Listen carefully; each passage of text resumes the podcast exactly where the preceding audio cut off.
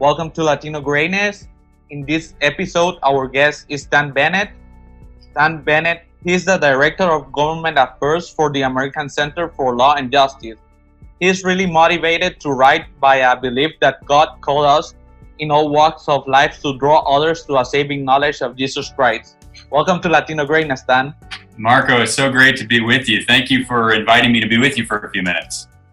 Man, you are the author of two of my favorite books, In Search of the King and My Fame is. And That I so appreciate that, Marco. Maybe I should uh, I should pay you for that endorsement. But no, I I, um, I really appreciate that. You know, this journey to writing has been something that it's it's sort of outside my profession, right? I work in the public policy space, but just in that brief introduction you gave, um, God really has been calling me for a long time, specifically to write uh, for Him and for this message. And so, uh, finally, after after a long time of disobedience, quite frankly, 15 years of telling God that I wasn't an author, um, I agreed to to obey Him. And maybe I can tell you some of that backstory in a minute. But the result, you're right, has been has been two books.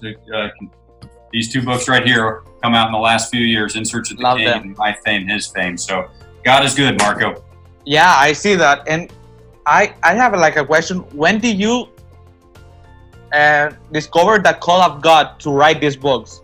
yeah Like when does it was that God tell you, okay, you need to write this book for me to show the people and the culture and everything? yeah let me tell you that story because that really is the origin of all this back in about 2000 actually it was february of 2000 i can tell you pretty specifically i heard god telling me to write a book based on psalm 119 105 which is thy word uh, is a lamp into your feet and a light into your path i wanted to write a book called a path illuminated where uh, it was it was just telling people that following God is one step at a time. You have to take one step of obedience before His Word will illuminate uh, the next step. And and Marco, I I spent 15 years telling God that I was not the right person to write that book because I was in public policy and politics, and that I wasn't an author. And I can tell you the date where finally God broke through and I, I agreed to obey. It was April 19th, 2015 and my pastor Mark Batterson was giving a message called uh, "One Little Yes." And actually, I think while I talk, maybe I can pull this out. I keep in my desk actually a card from that message.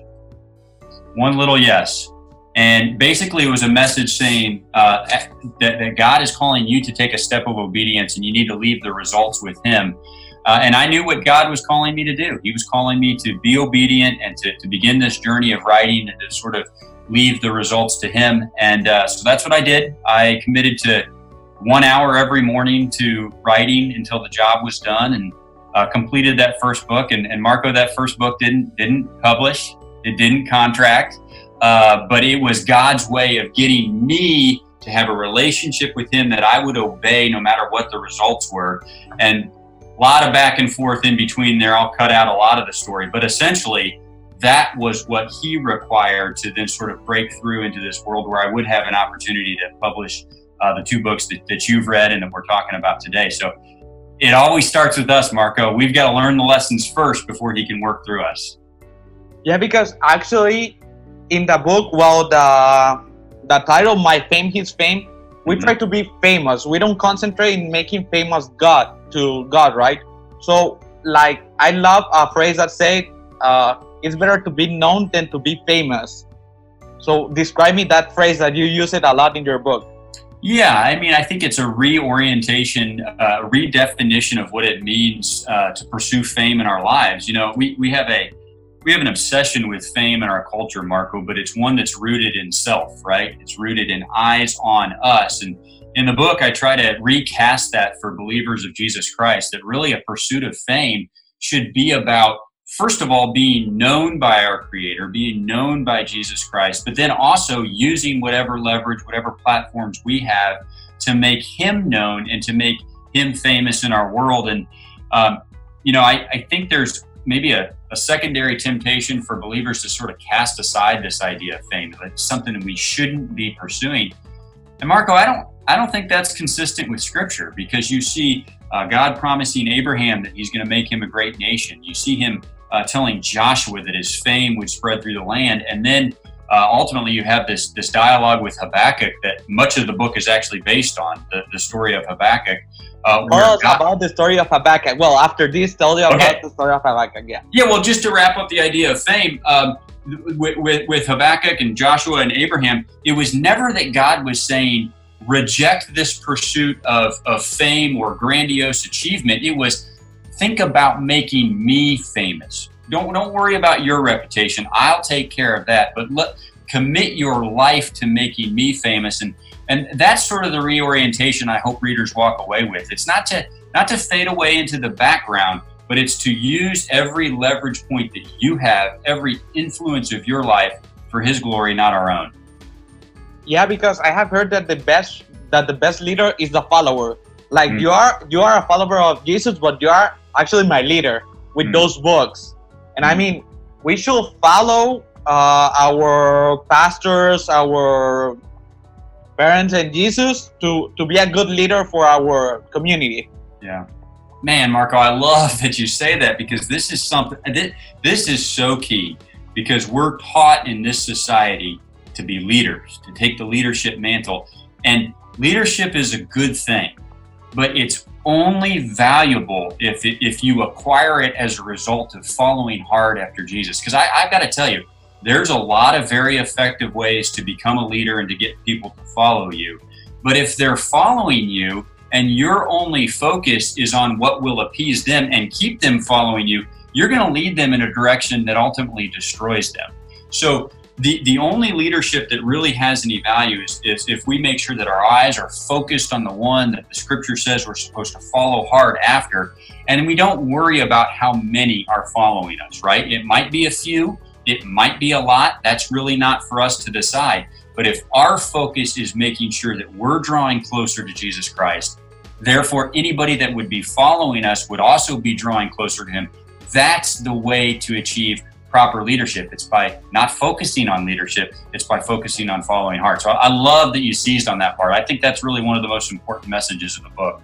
Yeah, because God started with 12 disciples. Yep. And that's uh well that show us like we can build like a great community around God, obviously, but we can start because many people want to start like big, like always. But we can start with small people like okay, like you said, you didn't publish your first book, but you discovered yourself like, okay, now I understand why why God God is calling me to do this. Yeah. We have to know our purpose in life. Like everyone in everybody has a purpose. Like God sends us for a purpose here.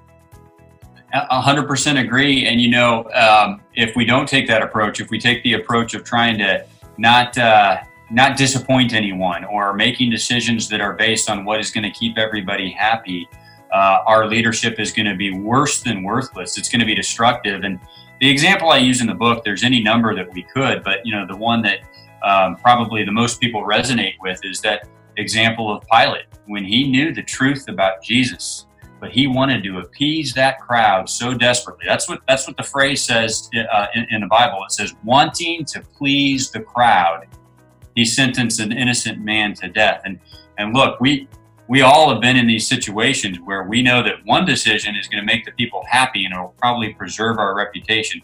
But the other decision, Marco, is the truth. And standing on the truth, even if it doesn't appease the crowd, is what it will ultimately make our life uh, worth something in the end. There might there might be some rough times in between. You mentioned the disciples. You know, eleven of the twelve disciples died a martyr's death. Uh, uh, hopefully, that's not the case, not the price that we would have to pay. Uh, but ultimately, in order for in order for them to achieve the legacy that they have today, they had to be willing uh, to lay down their own reputation in exchange for following Him. So, uh, yeah, it can be difficult at times, but it's still the right the right decision to make. Well, the difficult part part uh, it's already made by Jesus. He died for our Amen. sins. That's the difficult part. We don't have to make that kind of of sacrifice because he made it for us. So what we we have to do is like make people follow him. Mm-hmm. And well, another thing I want to talk about is that in your book you talk about Rodney. You remember the story of Rodney? We see an angels every day, mm-hmm. and we concentrate like we think like praising God is going to church. It's not like that. I mean, following God is like uh, feeding the homeless, like visiting the prisoners, like you said, and everything we have to do every day, not just going to church. Yeah, absolutely. And, and you know, um, you, you talked about the commands to feed the hungry and give drink to the thirsty, and there, there's a whole line of them. And the thing that I think is so beautiful about this, uh, Marco, is God God could have set this up where meeting the needs of society didn't require us, right? He's powerful enough to look at the fractures in our culture and find a way to meet them without using us as the as vessels as his creation. That's not what he wanted to do because he so craved relationship with you and with me and the people that are listening to this podcast that he designed the way for the world to get his power was to run through us. We're the, we're sort of the tangibility of his power right? We're what makes his power put on flesh and bones and what makes the world feel it and one of the ways that I just visually for me that I think about this is God made me, He made you with connections in two directions. He made us with one connection to connect to Him, our Creator, so that we would have relationship with Him. But then He also made us with a connection to the people around us, to the culture around us. And it's if those two connections are made properly, it's how His desire that the hungry are fed actually results in in, in a, uh, a meal being given to the hungry and it passes through us. And Marco, if either one of those connections are loose, if we're not in tune with what he wants us to do, or maybe we are in tune but we're not connected to the culture or we're not willing to serve, then his perfect uh, plan for his power reaching culture is short circuited. It doesn't work perfectly. It may work another way, but it doesn't work through the relationship that he has designed. So uh, you're you're right. The, the, the commands that he's given us just don't happen unless we're willing to plug in in both directions. Yeah, because you talk about the world that he made it that way. And mm-hmm. just imagine, like, if we live in a perfect world with perfect people, because we're not perfect, right. it will be so boring. Like, you will not have place to fail, so neither to grow. So Jesus want that that we can grow every day and we have to fail like he failed like everyone failed. So i think that's the most important part. We we don't have to think we are perfect because we don't we don't we are not and we will not be. We will we will always we will always fail. But we have to know that he will always support us no matter what we do uh, let, me, let me just quickly comment on both those things because I love them both. First of all, you said that it would be boring if we weren't involved in the solution. That's exactly what God thought. I mean, He says it throughout Scripture that He desires relationship with us so much that He wanted us to be a part of the solution. How amazing is that? That He's chosen to use us in that way. He didn't want to be bored either. He wanted to have relationship with us, and I just think that's incredible.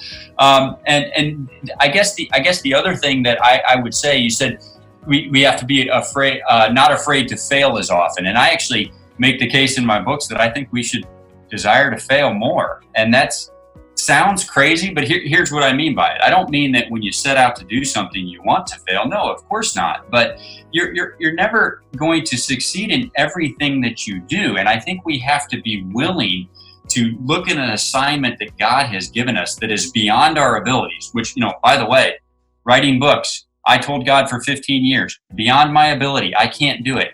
And what God said to me is, well, I know you can't. That's why, that's why I'm asking you to do it because I don't really need you to just get to the end of your abilities. I need you to put your trust in me so that I can do through you things that are beyond what you can do. I created you to be a vessel for me, not just someone who uh, puts on display for the world all of your power. So I, I love that, Mark. How is that going to result? It'll probably mean that some things don't don't end up succeeding in the way that we think they should, right? That first book of mine never published.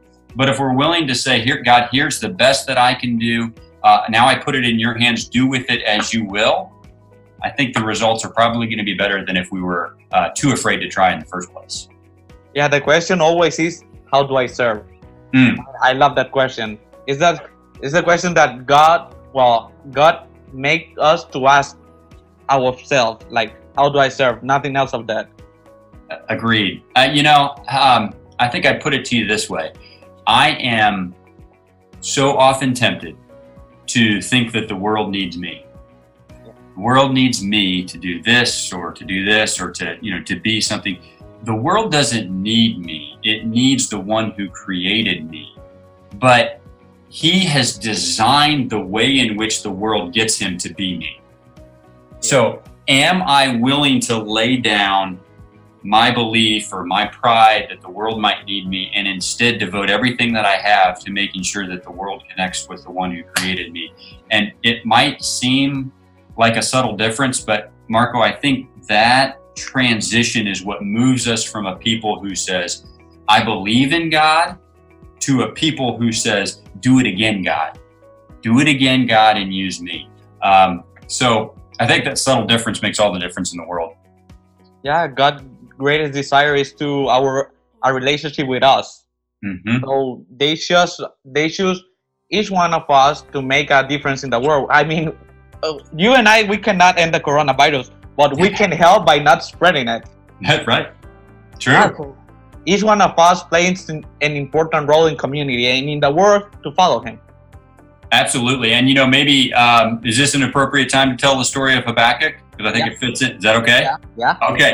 So um, part of the uh, part of the motivation for this book is the story of Habakkuk, who really illustrates what you just described perfectly. Habakkuk looked around his culture and saw one that was very broken, separation from God and evil triumphing triumphing over over the righteous. And I think if we look around our world today, we see all matter of calamity, right? We see racial injustice, we see the coronavirus, we see uh, we, we see a lot of turmoil. Um, and Habakkuk was angry at God for allowing this, and he confronted God uh, with his anger. He said, "Where are you, God? Why are you allowing all of this to happen?" And as as I read the story of Habakkuk, I think my natural inclination was for God to retaliate with frustration that Habakkuk was angry at him. But God didn't do that. Um, two takeaways. First of all, God welcomed the confrontation from Habakkuk because he so desired relationship with him. He could handle Habakkuk's frustration, and I think he can handle our frustration with the things that we see around us. But then ultimately, to your point, Marco, uh, the second takeaway, and really the one that the book is rooted in, uh, was was how God responded to Habakkuk. He said, "No, I've I've been here all along. I know about these trials that you see. I have a plan to confront them. Uh, but guess what? My my plan is you.